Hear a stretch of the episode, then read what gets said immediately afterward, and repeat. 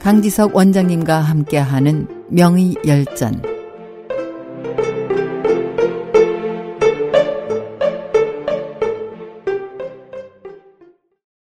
안녕하십니까 SOH 청취자 여러분 오늘은 44살에 의학을 시작한 주단계 두 번째 시간입니다. 주단계는 그의 명성에 걸맞게 많은 제자를 길러냈습니다. 제자 류글천은 자기 아들 류순까지도 스승의 제자로 만들었습니다. 주단계의 의학적 계보를 정리하다 보면 두 명의 대표적인 제자를 만나게 됩니다. 이대에 걸쳐 주단계를 스승으로 모신 류순과 주단계의 신복이던 대사공입니다. 그들은 투박하기 그지없는 스승의 어록을 받아 적었고 그것을 당대 지식인들이 받아들이기 편한 정교한 언어로 바꿨습니다. 다만 그들은 서로 성향이 달라 스승의 어록을 정리하는 방식에서 한 사람은 종으로 스승의 생각을 심화시켰고 한 사람은 횡으로 스승의 견해를 엮어갔습니다. 그렇게 주단계의 의학 사상은 종행으로 정교해지고 풍부해졌습니다. 주단계가 가지고 있는 금원 사대가의 집대성이라는 칭호는 이 두 사람의 공적이라고 할 수 있습니다. 주단계의 시대는 비교적 태평하고 안정적인 시절이었습니다. 그러다 보니 온종일 주색을 즐기고 고량 진미에 빠진 사람이 많았습니다. 주색은 신체와 정신을 손상하고 특히 색을 탐하는 사람과 거처가 일정하지 않는 사람들은 신체의 근간이 되는 음정이 모자라기 마련입니다. 훗날 주단계가 자음파를 창립한 것도 이와 같은 시대적 분위기와 밀접하다고 하겠습니다. 자음은 음을 기르고 보충한다는 뜻입니다. 자음파의 핵심은 양은 늘 남기 마련이고 음은 늘 부족하기 마련이다. 양상유여 음상 부족에 있습니다. 그래서 양을 보충하는 따뜻하고 뜨거운 약물 대신에 음을 보하는 청량한 약물을 즐겨서 사용했습니다.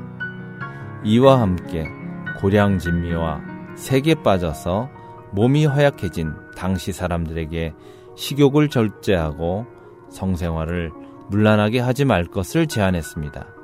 그렇게 하지 않으면 인체를 꾸리는 에너지를 지칭하는 상화가 함부로 날뛰어 음과 정을 손상해서 건강을 회복할 수 없다고 설명했습니다. 주단계는 많은 임상을 거쳐 주옥 같은 처방을 완성했고 후학에게 큰 영향을 미쳤습니다.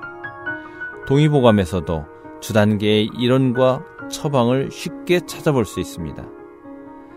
특히 밤낮이 뒤바뀐 채 향락과 술, 건강을 해치는 음식에 빠진 현대인들이 많다는 점에서 주단계가 남긴 업적을 다시 재조명하는 작업은 여러모로 의미가 있다 하겠습니다.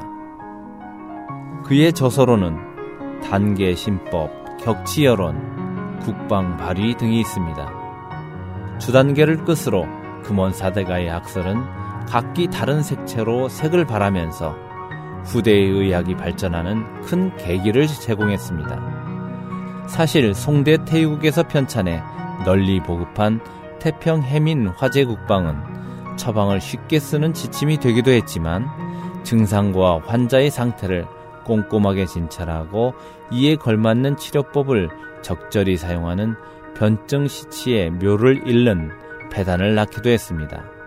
한의학의 생명은 변화무쌍한 생동감에 있다고 볼 때 주단계를 비롯한 금원 사대가의 등장으로 한의학은 다시 본 궤도에 올라 발전을 거듭하게 됩니다. 그리고 그렇게 정착되고 검증된 주단계식 의학은 명나라 중기를 지나면서 종합의서의 형태로 더욱더 보편성을 갖게 되었습니다. 그 서막을 여는 것이 의학정전이고 뒤이어 단계신법 부여 의학 입문이 차례로 출간되었습니다.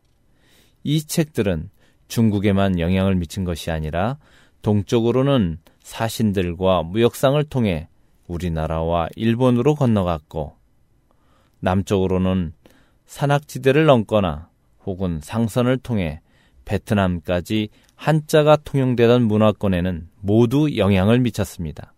바꾸어 말하면 한자가 통용되던 문화권의 지식인들은 모두 이 책들을 보았거나 들었던 사람들입니다.